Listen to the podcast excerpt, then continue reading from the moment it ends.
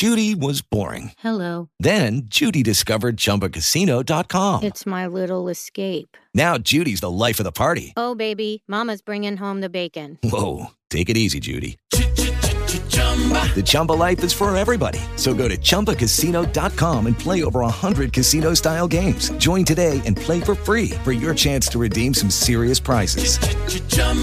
ChumbaCasino.com. No purchase necessary. Void where prohibited by law. 18 plus terms and conditions apply. See website for details. Okay, round two.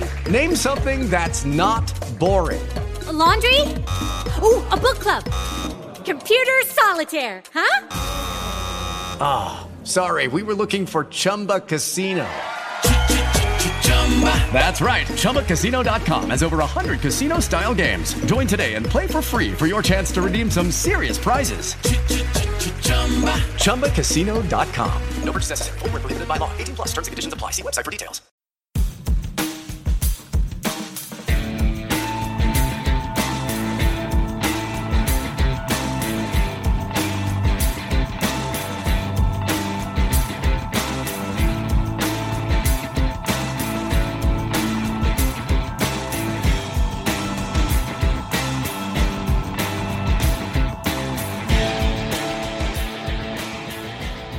Welcome, one and all, to another episode of the NFL Draft Punk podcast. The band is all back together. Liam, Pete, and Ted. How are we all, fellas? Evening, Kev. Good, Kev. Good. How are you, Liam? Nice holiday? Did you go anywhere nice? Uh, Southampton, mate. Yeah, Lovely. Part of the world, yeah. Very, very busy Premier Inns and no Sounds Inns. good. We re- we represented your uh, your uniforms. We'll come on to how we're getting on with that later. As always, I like to kick off with some stats for you. First one is a current record which could get broken the next time the Ravens play. The Ravens have got uh, 30 games level currently with Denver scoring 20 or more points in a game. That ended with Denver from 2002 to 2009 and the Baltimore Ravens are still going with it. My second stat is I, I had to reread this several times. So the Rams obviously lost to the Dolphins. The Rams are the first team since the 2000 2006 Jags to lose a game despite tripling their opponent's total yardage and first downs. How did they lose this game? They had 31 first downs to Miami's eight, 471 total yards to Miami's 145, 340 to Miami's 90 in passing yards. How did they lose this game? Wasn't wasn't it reported that they were all popped up like the night before or something? So, something to do with what Jalen Ramsey's tweeted or something like that, and McVay's not confirmed or denied it. So I don't know if there's been a bit of uh, unrest in the in the changing room, but uh, yeah, yeah, it was it was crazy. It's laughable. I, I couldn't believe it. I had to keep looking at the looking at the box score again.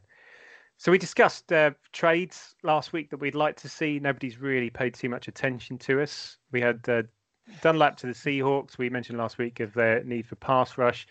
Kwon Alexander to the Saints seemed an odd one to me. Ted, you thought the same, really. It seems Yeah. a, seemed a strange one. Can only imagine it's more the fact that Alonso was never fit. Um, the Saints are not really on the hook too much for his cap. I think they'll only owe three million this season, and they can ditch him because he's uh, there's no guarantees after this season. But I think they're making a statement. They're uh, they're trying to build and put as much as they can into this season.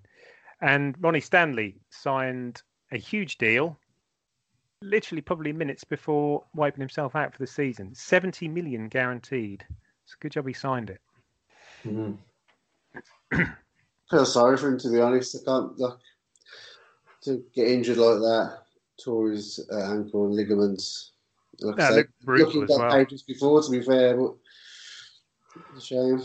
On the plus side, he's now swimming in his money like Scrooge McDuck. So every silver and that. So, thought of an interesting topic this week around tanking. To tank or not to tank. Me and Ted had an interesting discussion Sunday around tanking, and I thought I'd bring it to the rest of you fellas for the for the pod. Who wants to go first? What is your thoughts on tanking? So I think there's two there's kind of two topics to tanking. how the first one is essentially wanting your team to lose on a weekend, actively wanting your team to to lose every game so you can get high draft picks. And the second element of it is making your cap easier and getting value now for players that are currently on your roster to set yourself up for for for future. Who wants to have a go first? Well, to, look, to be honest, mate, I'm not a, a believer in the, the full-on blow up your roster to get picks, and um, look, and also to try and go for the the first overall pick. I think your team you should always want to try and win, but at the moment, it just there's no uh, evidence for me that it works. If that makes sense. Uh, I mean, the last player I can remember that went over first overall and improved the team massively was Peyton Manning but there's not many other teams who blew it all up and actually have competed or even won a Super Bowl. I, I suppose it depends who that guy is going to go at, at, number one. Um, this year, there's there's a couple who are in the running now, and both could change a franchise. Um, I, I see the merits of doing it. I, I also see the merits of not doing it. But I mean, for me, uh, teams and players will always try and win games. It all starts with the front office. Um, and they will make the decisions um, on whether they feel that they want to make a run at the number one pick or if they're going to try and you know salvage a season. So I mean, it's a delicate matter because obviously you can't you know be shown to be doing it on purpose. But you know, looking at the Jets, they're they're having a pretty good go at it this year. I think the cap relief is a massive part. I think that's if your team if you're not strong enough now, I think if you get a bit of cap relief and then try and sign free agents, maybe then get a few hits in the draft. I mean, there's been a few the one players who've changed teams. Uh, Quenton Nelson completely transformed that Colts O line uh, when the Bears traded for Khalil Mack. Their defense just seems so much stronger. And who else? Nick Bosa was an early draft pick for the Niners. He they took a good Super Bowl run. He was one of the last pieces missing. He looked like, but they were quite fortunate in that. I don't think they did that deliberately. Garoppolo was kind of out for the season, wasn't he? I mean, I think the, the Jets' current full tank, their season is essentially over. They're shopping players and they're keeping Gase on purely, I think, as a, as a scapegoat. So at the end of the season, they can say, well, you know, we gave him all the opportunity and he's been he's been rubbish. He's no good. So away he goes. Whereas teams like the Falcons already got rid. We mentioned the Vikings, of whether Zimmer and Spielman were on the hot seat. I can totally see value in getting rid of players to make your life easier. The Dolphins did it last year. I think they started 0 7, possibly. Someone say if I'm wrong. When their team started to come together, Flores as coaching did a fantastic job. And did they win something like uh, five of the last eight? Yeah, something like that. And then everyone was upset that they were suddenly picking outside where they thought they had a chance to get to her. But but nothing's guaranteed, is it? The Colts tanked for a season and got Luck, who is supposed to be a generational prospect. Where is he? Then essentially, when people want their team to lose, I can't help the, you're almost thinking of something outside of football. You're talking about cause and effect of things that you have no control over in the universe. There's just zero guaranteed. I think you, I think you're right. I think it's just you, you can look onto a good player or the coach the coaching seems to work one year and then they seem to, you seem to make a, a good Super Bowl run. I mean like the Eagles, they were worst team and then all of a sudden changed coach and got won it all. So yeah, but, but when it comes as, as a fan and actively wanting your team to lose, oh, I, can't, I, I, can't necessarily understand that. Um, the, the the better draft position is just a way of sort of consoling yourself as sort of accepting defeat and that your team isn't very good. Or we've lost again, but, but at least we'll draft draft higher next year. Um, so that that's how I see that. It's, you should still want your team to win, but from a, a front office perspective, I think what the Jets are doing is probably the, the, the, the, correct way to tank. It's got to come from the top. And any reasonable person can see that Gase shouldn't be there. And any coach instead of Gase gives them a better chance to win. But because the product on the field isn't good enough to get wins while Gase is there, the, the, players won't tank. The players can't tank. That the majority of them are playing for the next contract, knowing they could get cut at any moment, and they're putting themselves in the shop window. So keeping the worst head coach in the league around gives them the opportunity to legitimately tank and have a reason to it. And as long as the the owner and the GM are on the same page with that, then that that's that's fair enough. And I think Gase will be gone after the end of the year. Not the worst the, uh, defensive coordinator too. Yeah, and so keep keep keep that uh, that coaching staff on as a sole reason, knowing that you're going to get beat, um, and and then get get Trevor Lawrence. That's what it seems to be, um, and the GM's got to have the backing of the the owner in, in that to keep that coaching staff on. You can't imagine for one second you've got Julio Jones and Matt Ryan. You've got the owner coming out and say nobody's safe. Matt Ryan's 35, 36 he wants to stay there. He doesn't want to have to go somewhere else and learn a new playbook yeah. and a completely new system. He wants to stay where he is. He wants to end his career there. He wants to win something there. He yeah. wants to prove that he's good. He's no, he's not going to turn up on a Sunday and, and give up. Uh, mo, as most players aren't. They're, like, as you say, outside the superstars, they're all playing for their next contract. But you, you see it on forums. You know, my team oh, my team won this weekend. They can't even tank properly. What are you doing? Your team won. You, you have surely you have to be happy about that. How can you console yourself with something that may or may not give you success next year? There's there's zero guarantees. Look at all the current QBs in the league. Which one of them are top five picks? Mahomes, what was he? Twelve. Jackson was last of the first round, I think, thirty second. Well, they said it was Baker, Baker and Sam Darnold were. Well, where are they? Exactly. Uh, Wilson, a third round pick. Uh, no, nothing's guaranteed. I mean, you had Winston and Mariota backups now. They were supposed to be the top.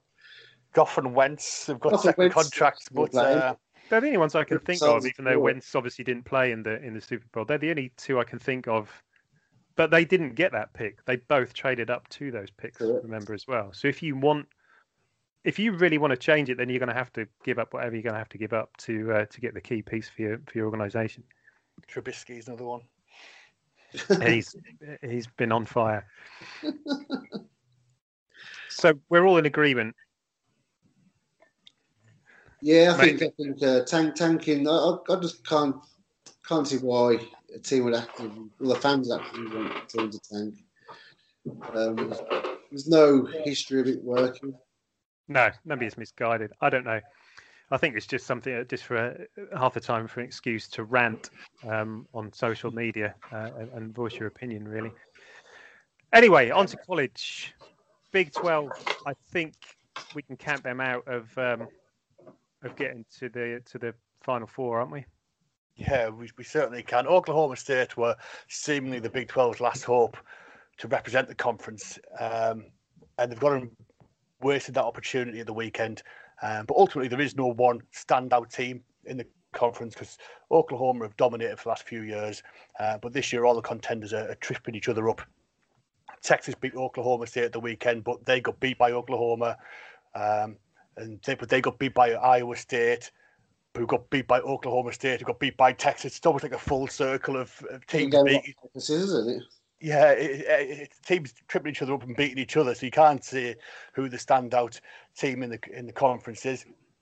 Um, but the stage was set for Oklahoma State after going unbeaten at the start of the season. They were sixth overall ranked um, going into the weekend um, because they, they have got a, decent team. They had the returning dual threat QB, one of the top wide receivers in college football, one of the top running backs in college football, and the returning 10 starters on defense as well but just sloppy mistakes at the weekend against Texas because um, Oklahoma State were by far the better team.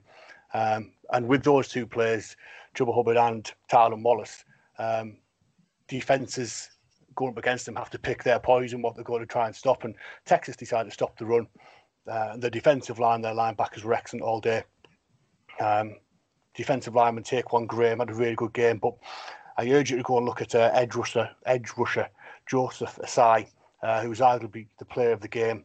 12 total tackles, six tackles for loss, three sacks, a forced fumble, and a fumble recovery.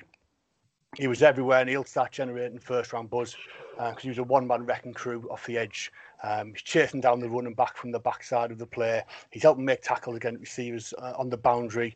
Uh, and he's getting pressure on Sanders from the first drive to the last and, and had the game winning sack in, in overtime. So I'd, I'd, I'd, urge you to go and watch his highlights from that game and also the Alamo Bowl against Utah to see what he's capable of because he he's should be rising up draft boards week on week. Um, and say Hubbard uh, had a pretty quiet game. He, he ran for 25 times for only 72 yards with a, a long run of only nine. So it's um, they really bottled him up. And but going all out to stop Hubbard, uh, they were ask, asking a lot of their secondary. And Tylan Wallace was exceptional all day. And he's an early round draft pick without a doubt. 187 yards on 11 catches, two touchdowns as well. Um, he's shown that he's got more than one way to win. They use him on screens, contested catches on the boundary, quick slants. Um, but the most noticeable aspect is ability to adjust and his body control. Excellent hands catcher, high points the ball when he's when he's covered. Um, and Sanders is the most accurate QB at Oklahoma State. And he asks a lot of Wallace, um, and he catches more than what other receivers would just with the way he's uh, how good his hands are and he gets into position to catch it. Um, but he's got uh, it's a pretty loaded wide receiver class this year with Chase, Waddle, Smith, Bateman, uh, Olave. Um, there's a few more in there as well. So round one might be a bit rich for Tylan Wallace, but day two selection definitely. Um, but again, the, the Cowboys were by far the better team. They outgained Texas by 530 yards to 287, and the defense forced nine punts. So they, they completely dominated. Um, and Wallace himself had more yep, receiving yards than the entire Longhorns team. But but the uh, Oklahoma State turned the ball five times over. Um, the, the Longhorns zero. So four fumbles and a poor interception from Sanders basically gifted the win to Texas. Uh, and in the first half, two of those fumbles and the interception meant that Texas was starting drives in the Cowboys' red zone three times. And on the back of that, they scored a touchdown and two field goals. In the second half, another fumble uh, about the halfway line. The Cowboys forced them to punt. Then they get called for roughing the kicker on the punt. Fresh set of downs. Texas go and score a touchdown. So more points off, off turnovers. Add in a 100 yard kick return as well after poor coverage. Let D'Shawn Jamison go full length of the field, practically untouched aside for one arm tackle. Then um, coach Mike Gundy was probably pulling his hair out watching his team, looking like that they was uh, actively trying to lose the game. You'd, you'd have thought, because um, now with that loss, where they've dominated, just turned the ball over too many times. Um, the Big 12 chances are gone, I think, of, of having a team in the in the playoffs. Tylan Wallace is an interesting one. He's got he's not overly tall, but he's quite a sudden route runner. He's got the reasonable radius uh, of, yeah. catch radius and makes big catches. We said the same thing earlier with the the Rams Miami game. If you're giving away the ball, I think the the Rams uh, turnovers was four to Miami's two. It's just going to kill you. Um, yeah. You said about his receiving yards. I think Mississippi State total bubble burst. Remember their first game against LSU? Comes a feel, feels like a long time ago. Devonta Smith did the same thing to them. Had more receiving yards than the entire uh, Mississippi State offense. Just, uh, just killing them. So, what about Cincinnati then? Do we think that a team, realistically, from the AAC can get up to number four? No, not really. Uh, I mean, they, they have uh, quite a, a, fun to watch defense that smothers. Um, they're very physical, maybe a little bit too much at times. There was quite a few flags that could have been thrown in the game against Memphis. Um, but they've got some talent on D, and they will probably win fair share of games. I don't think you, will see them contending for the four. Uh, the, the, QB, um, Desmond Ridder, I haven't really seen much of him before the Memphis game, and his stats were great, but it really it was just because how poor Memphis were, uh, especially their secondary. It was horrible. I mean, they, looked like they were supposed to be in some kind of zone D, but I don't know what zone they were meant to be in because they just looked all over the place. Uh, I mean, Ridder finished with 21 for 26 for over 270, and he had five total TDs, so he had a good day. But yeah, I mean, they're they're a, they're a good side, but they're not going to um, threatening the top four. Their secondary strong. They've allowed two passing touchdowns all season, eight interceptions, and a 54% completion rate when targeting the secondary. And what I saw as well of, of the game, he, some people have been really sort of bigging him up over the last few days because he obviously had a standout game from a stats perspective. He he ran one in as well.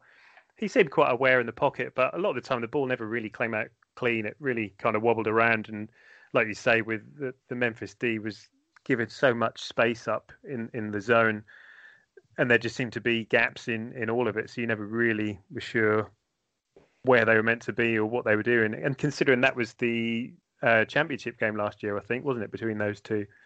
So surprising how quickly they've they've kind of the separation between the two teams. So Clemson just managed to hold on at the weekend with a bit of a comeback. Um, it's probably worth mentioning Travis Etienne broke the ACC rushing yards all-time record, 4,644 rushing yards at seven and a half yards per carry with 65 TDs.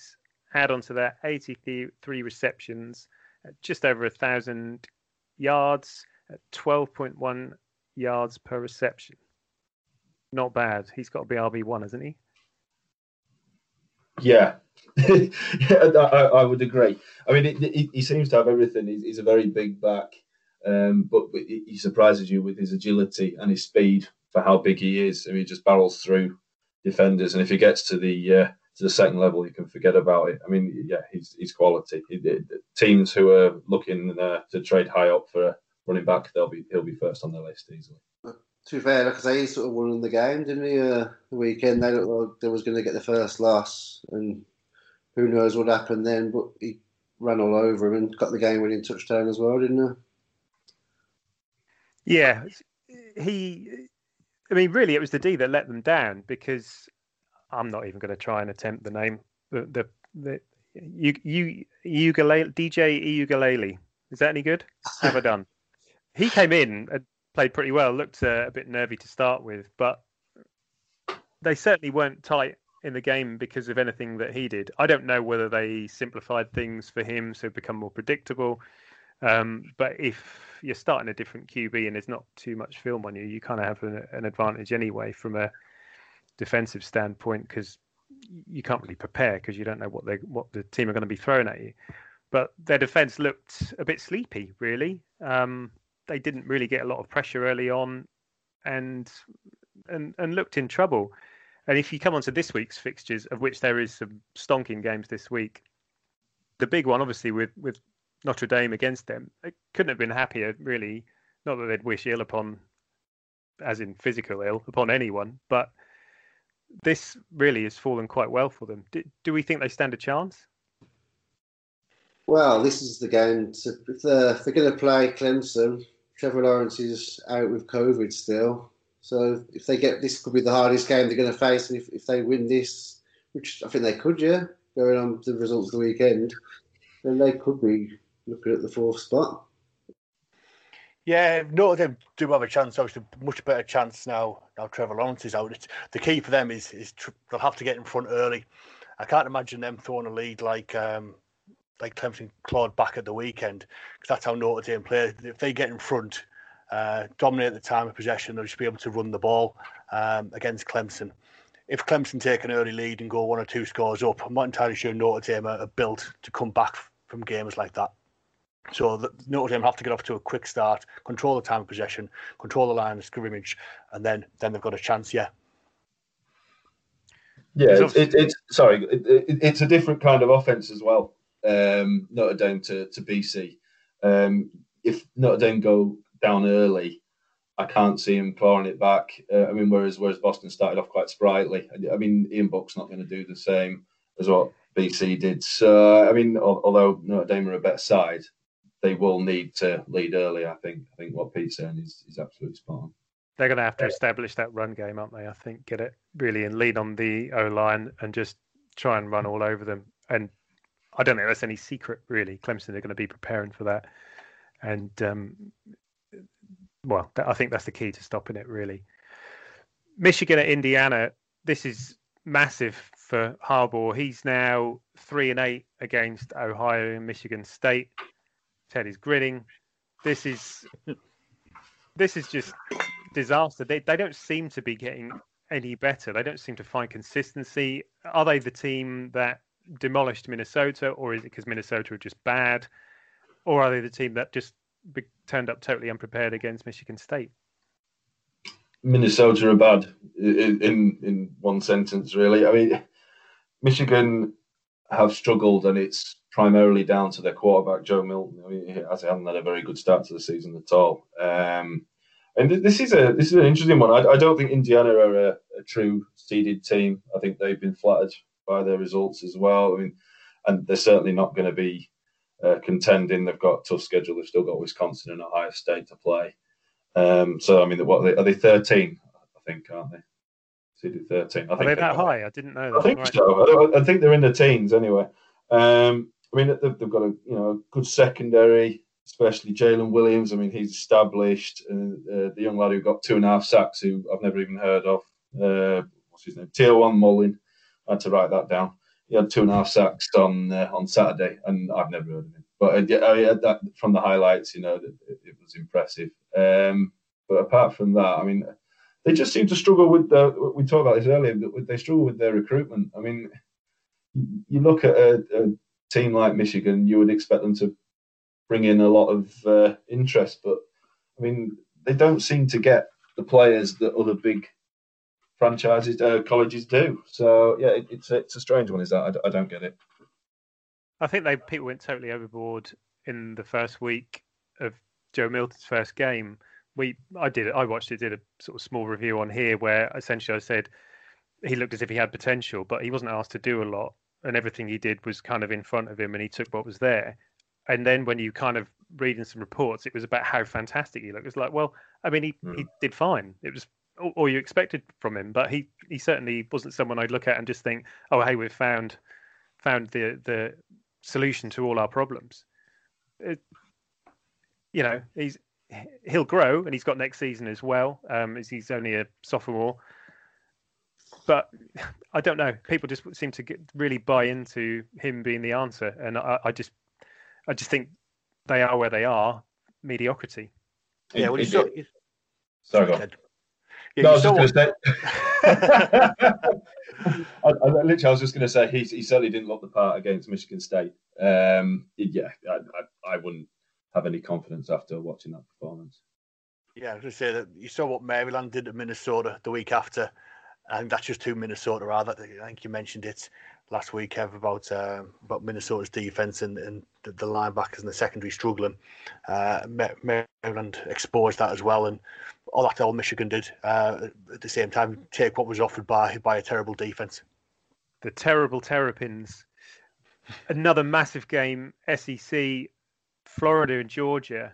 Uh, Liam kit number one, blue and orange, which just doesn't go together. Looks like a 70s TV set that gone wrong. Florida, Georgia, the losers a two loss team. This is the season. This Massive is it. game, isn't it? Wow, like I say, uh, Florida's uh, Florida's offense against Georgia's strong defense, and the winner of this one, I think, is second in the can get second in the SEC playoff hopes potentially. The other one's finished, so big one of the biggest games I'm looking forward to this weekend. Half eight BT Sport if you want to watch it. and yeah, Ad free advertising. will Will Florida be in their blue and orange uniforms? This what, the number one uniform in college. I think they might be. Yeah. Will they? Will they? I'm going to go controversial and say the actual flip side of that is is I think where it will happen because Florida have got the the weapons. Pete spoke the other week about Kyle Pitts yeah. um, and Kadarius Toney, who had a screen pass at the weekend and has somehow escaped. If you've not seen that, it's worth worth finding um, the, the, highlight tape of that.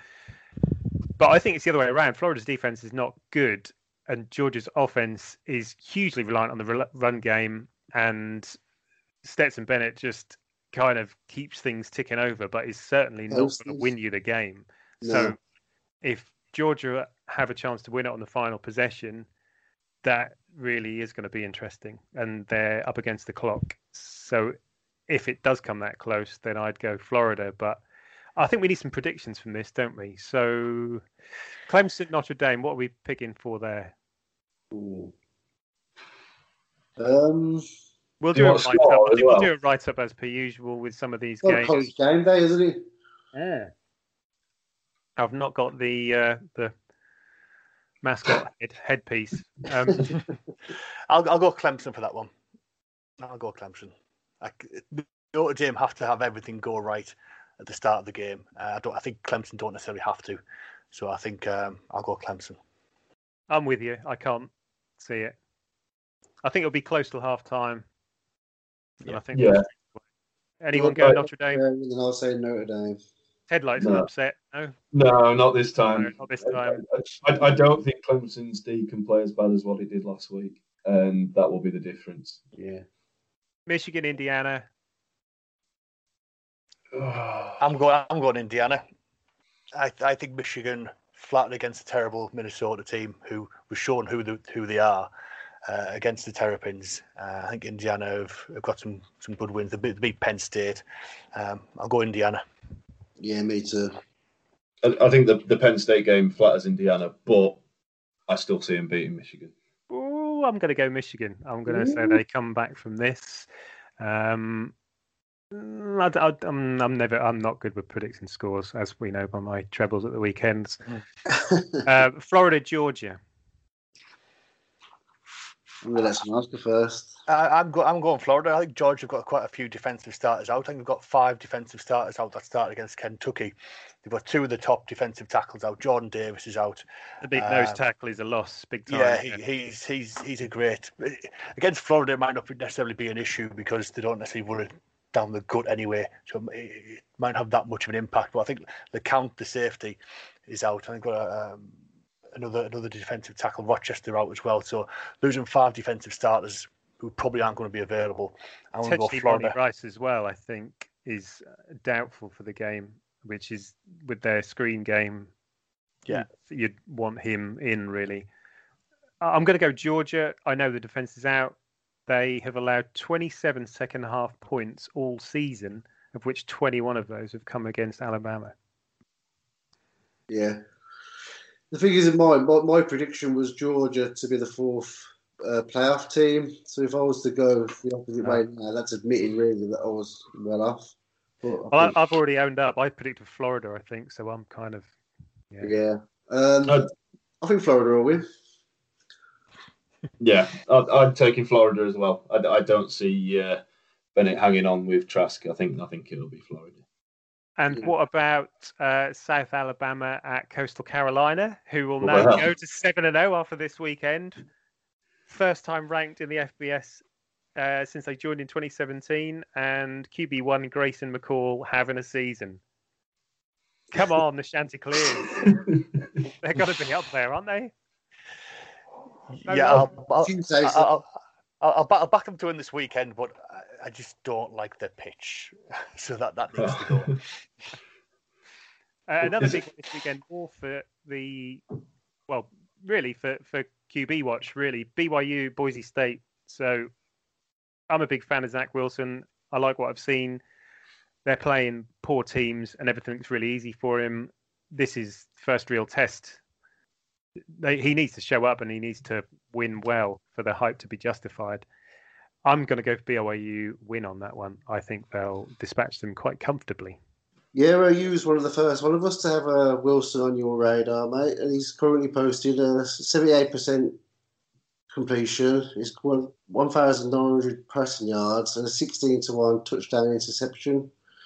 And he's also scored six of his legs, so he's he's uh, definitely one of the QBs to watch, looking like a first-round player. And I think BYU will be the team to win. We also have finally, it feels like a full schedule. Pac 12 returns this weekend. It almost feels forgotten. We've kind of got this seven game season, which could also be quite heavily impacted by COVID because there is no room or space for any cancelled games. So, well, I was going to ask you for predictions, but I've had a little look at Oregon. Oregon have to be favourites for, for this. Start off this weekend against Stanford. They've lost a lot of players through opt outs. They lost Penei Sewell at left tackle, who I think is essentially considered a top five pick certainty. Jevon Holland, the safety, opted out. The senior safety, Brady Breeze, um, who was Most American name ever. Brady Breeze, a good one. He was the Rose Bowl MVP when they uh, beat Wisconsin. They lost corner Thomas Graham Jr. They do get Deommodore Lenoir back, who originally opted out, and they have an interesting prospect opposite him called Mykael Wright, who's the opposite starter, who uh, he'll be starting for the first time. He's also good on kick return duties. Last season, averaged uh, 38 yards per kick return. Not bad, and two TDs. I'll be interested to see what I can get out of their sophomore defensive end, Kayvon Thibodeaux, who has already been put up as a blue chip prospect for uh, the following draft. He was PFF's highest graded pass rusher in the Pac 12. They obviously have a good history of those players with players like uh, Arik Armstead, Forrest Buckner. From a defensive standpoint, only Troy Dye is missing as their kind of main playmakers um, in, in the linebacker core. He obviously led them for tackles in the last four seasons. They've got a new OC in Joe Moorhead, who comes in from Mississippi State. Uh, new QB, obviously, because Herbert is doing exceptionally well in the NFL as predicted by Kev and not predicted by Pete Barlow, who's also on, who was also a co-host here. Tyler Shaw, I, I'm making an attempt at his name. He's obviously got big shoes to fill. Um, as Herbert, he was Herbert's backup, but they did get a transfer in from Boston College to provide competition. You have to assume they're going to lean on the running game. Moorhead was at Mississippi State. They were up- been top three in rushing in the last two seasons, so they're going to be leaning quite heavily on return and rusher CJ Verdell, who was Pac-12's leading rusher last season, and he returns with Travis Dye, who is obviously Troy's brother. And they've also got two other brothers on the defensive side of the ball, Austin and Andrew. These names, uh, Faoliu, too many names. Uh, one at D end, one at uh, Sam linebacker. At receiver, they have uh, Johnny Johnson, who alongside the other receiver, Mycah Pittman, and they had a transfer from USC and big body receiver Devon Williams. The big area of concern is the O line, which has changed completely in all five positions. However, I'm still going to predict that Oregon win it all for the North and win the whole thing. And I'm going USC for the South because I just can't see a lot of competition. Both Washington teams have got new coaches along with Colorado. USC kick off against Arizona State. What are we thinking? Yeah, yeah, it's just, uh, a good right of, Oregon there. But even Oregon's sort of backup offensive lineman, their sixth offensive lineman, he's he's left as well. Um, so they are, they are down to sort of almost not the bare bones. Of, I think they've um, recruited with that in mind, knowing that they were going to be losing the offensive line. So they've, they've got some good uh, recruits coming in. Stephen Jones, a right tackle, who's a, a highly rated four-star prospect, and they've got the top-rated JUCO guard last year, TJ Bass, coming in as well to play right guard. So they've got some potential coming in. But I think say, with Joe Moorhead coming in, I think his system's relatively easy to learn. I think he was like I say, he was at Miss State last year, two years as head coach. Before that, he was at Penn State and had a high flying offense there as well. He did have Saquon Barkley and Trace McSorley, to be fair. So he, he had he had some some good players, but um, he has turned offenses around in, a- in a, a short space of time and get get them playing well. Not that the offense needs to be turned around, but just with that volume of turnover that they've got. So should be favourites in the in the north. Um, they should- they're going to they're going to lean on on the running back for they'll quite a lot. But like you said, the only competition is USC because they're returning the QB, the head coach. They've got Amon Ra, St. Brown at receiver. They're bringing back the top two leading rushers from last year as well in Stephen Carr. I've wrote this one down phonetically so I don't get it wrong. Vavae Malepeai as well. So Nice. they're, they're yeah, that, that's Well it. Yeah, after after absolutely butchering a few names in the last few weeks, I thought I'd better be safe. Um, but they're so they're returning an awful lot of, of players come back, and it's whether that defense, which was their Achilles heel last year, but they've got a new defensive coordinator, and it's it's how soon he can turn that that unit round. Um, like I said, I would have liked to see defensive tackle Jay Tufele return, but he's opted out unfortunately. Um, but uh, they're the only two teams I can see competing for uh, for the championship there, and they both have to go unbeaten and, win the games heavily to, to have a chance at the uh, the playoff, the national playoff. So um, I think there's, there's too fewer games uh, for them to be uh, to have any sort of slip ups or poor performances. So who do you think out of Oregon, USC then? Uh, I'll I'll go USC. Um, I think they're, returning uh, a lot of skilled players. Uh, and got to keep the head coach the same, and we've got a new defensive coordinator, so I'll I'll, I'll back him to turn around. Slovis is the best QB of the conference. So yeah, well, Oregon haven't named their starting QB yet yeah. either. They, they don't know whether it's Tyler Shough or, or Anthony Brown. So that that being up in the air, um, I'll go for the sort of the settled squad and right, settled skill players. as well. USC, USC got yeah. three receivers, like you say, Amon St. Brown, and uh, but uh, defense just needs to improve. They cost them a lot of wins last year, so if that improves, like I say, with the new DC, we'll yeah. there. Who's your prediction, Ted? Uh, uh, I'll go Oregon, but I haven't got much faith in it. I think you could toss a coin between the two. For those of you who are listening, uh, Ted has got his Oregon Ducks top on. So I have. Go Ducks. do it. I'm all in on them. All depends on that that O line, I think, and what they can get out of the uh, QB play. Needs consistent play. Pretty much what we were saying um, with the Michigan fella. You just don't make mistakes. Put give uh, give the give the ball to the players who are capable of winning you games, and don't try and be uh, don't play hero ball. So we've all been tasked with a player to look at and what we want to see from that player this season. Pete, you're first on my list. Abe Lucas. Yeah, he's a six foot seven right tackle uh, from Washington State. He's a redshirt junior, and I expect him to come out at the end of the year. Um, because I really want to see this year some more tape of his run blocking. Um, last few seasons, he's been playing in Mike Leach's pass heavy air raid offense. Uh, he's had to pass block a lot, and teams, NFL teams, do seem to place a premium on that.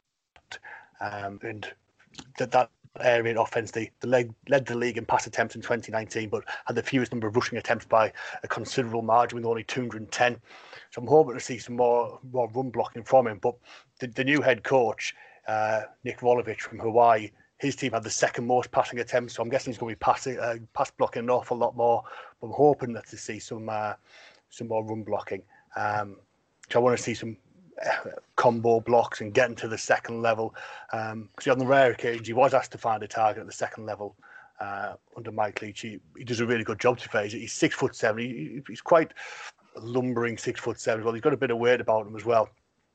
But he has showed some real potential. Uh, he's excellent at ensuring pass rushers don't beat him to the outside edge when he does uh, have a deeper pass set. One downfall is he does seem heavy footed when dealing with inside counters and uh, the Washington game in 2019, um, he, he, gave up a few pressures and a, and a sack to uh, to Ryan Bowman, the sort of the defensive end there. Um, so that's something that he'll have to show development with is sort of the uh, the the lightness on his feet to, to counter inside moves. But he, with this new scheme, the, the talked about having narrower splits between the linemen, so it might not be that much of an issue. Might have some help inside if, if that uh, if that does transpire. But it's it's a quite a deep class for offensive tackle. So any weakness uh, will, will drop him down draft boards. But improvement in that area. He's, he's, he's, he's six foot seven. Then he's, uh, he's, exactly what teams are going to be looking for with with his length and with his height.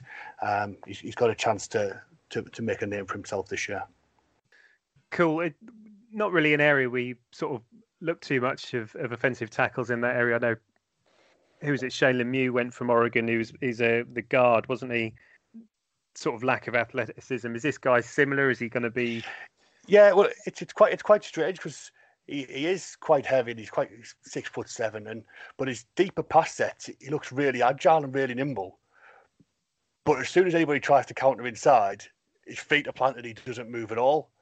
And you think that's at odds with his pass set. And then also, when he does get to the second level, he breaks down quite well and, and he hits his target with his with his quite relatively quick feet for his size. But mm. so hmm. it's just that one area where he does seem to to, to be lacking. Um, so that that's what I'm trying to get my head on when watching him. Is it a technique or is it a, an agility issue? Uh, the agility issue is possibly harder to um, harder to correct if someone isn't that that athletic. So that, that's what I want to try and see a bit more of. Yep, Liam, we mentioned him earlier, Amon-Ra St. Brown from USC. Amon-Ra St. Brown. He's a six foot uh, receiver at USC. Um, last year, he had 77 receptions and 1,042 yards in his sophomore year. And he was a player uh, tipped to be a day two pick, I think, uh, maybe a round three type player if he was opt out. Um, last year, he was play, played second fiddle to Michael Pittman Jr., who was a high draft pick last year. He went second pick of the second round, if I remember correctly. So, yeah, he's out to prove how good he is now as the uh, number one receiver there.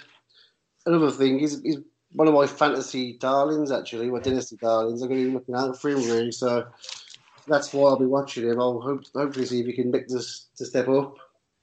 Uh, a lot of his plays seems to come. He wins on the deep ball. He's got a speed to beat the uh, DBs, and he wins the deep ball. And also, he's a yards after catch is phenomenal. He you get put the ball in his hands, and he, he jiggle jukes out of the way, and he takes it a lot, a lot more, a lot more further than he uh, ought to, really. So yeah, he'll be one I'll be looking out for. The problem the games are on too late for us, isn't they? Really, the Pac-12. that is a problem. Yeah. Well, the um, the, the the USC one is on at nine a.m. local time, so that's more sociable for us. The fact that he can catch it means he's already better than his brother, I guess. yeah. Ted, you've gone big burly linebacker. Yeah, well, maybe not so big, but he, he loves to tackle. So I, I've uh, chosen to look at Nate Landman from uh, Colorado. Um, last season, he had 137 tackles. Um, and he's, he's, just your typical tackling machine. But what he does have, he, he does have a really good vision, um, and uh, which he does kind of need because he's not the most, the best physical specimen. But I mean, he's, very intelligent. He, you know, he, he QBs the defense, um, and he's definitely their star player um, on the defensive side of the ball. Uh, I mean, he kind of, I, I'm not comparing him to these guys, but he reminds me a little bit of uh, of Bobby Wagner and Eric Kendricks the way he plays. I'm not saying he's going to be as good as them, wow. but he, he, does. Yeah, yeah, no, no, no. Yeah, and, and you can't edit it, so, so it sounds like I'm. there's the teaser, teaser trailer right there. Thanks, Ted. Thanks very much. I'm, I'm editing that right now. um, I mean, especially in, in this uh, this uh, the, the, coming draft class. I mean, linebacker isn't particularly strong. I mean, he, he could be quite relevant, you know, for when we're doing our um, our mock drafts later on in the year. Uh, I mean, maybe not as exciting as like a, a Dylan Moses from Bama or uh, or uh, Micah Parsons, who obviously opted out from Penn State. But yeah, I, I could see him going. You know, if he has a good season, maybe day two, maybe maybe day three yeah, no, he's he's a he's a he's a linebacker that you uh, you want to cheer on because he seems to leave absolutely everything on the on the pitch.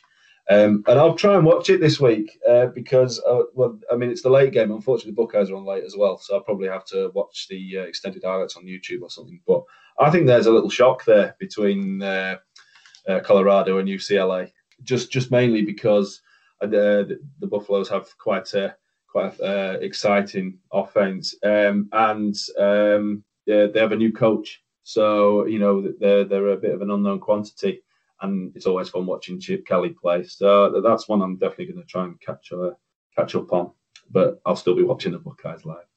Well, I have gone for a physical specimen at linebacker. Another name. Are you ready for this?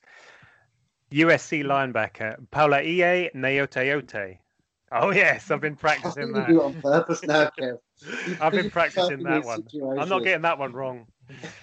so he was a 2018 five-star prospect from Las Vegas, number one outside linebacker in Nevada. Massive physical dude, 250 pounds, six foot two, lots of agility, chasing into the, into the flats, pursues the ball. I'd say his play diagnosis is an awareness and not his strength. Um, his coverage is not great. He's allowed 93% of his targets to be completed and has had zero pass breakups in his entire college career thus far. He does boast impressive tackling stats. You almost feel when you're watching him that he wants to let people catch a ball so he can make a highlight hit. If you look at kind of USC compilation videos from fans on on YouTube, you'll you'll see lots of him smashing into people with clattering of pads with the crowd loving it, but you'd rather see him actually stop the play from actually taking place, but from when he, when they're catching in the underneath zones. He's seen as leader the D, and the usual training camp chatter is he is impressing. Um, but I think it's actually a big season for him because consistency is the key for him in his plays. On returning linebackers in the Pac 12, PFF has him as seventh best against the run. Now, someone with his size and stature, his natural ability, he should be pushing top three, if not the best. He's got everything you could want from, from the build standpoint, but he's not going to be a three down backer in, in the next level if he can't cover. I do think he's going to be kind of them early day P, then excuse me, a day three pick because I think he'd be an absolute beast on special teams and will probably enjoy it looking at some of his videos just clattering into people. They have got um, new DC coming in this season, Todd Orlando.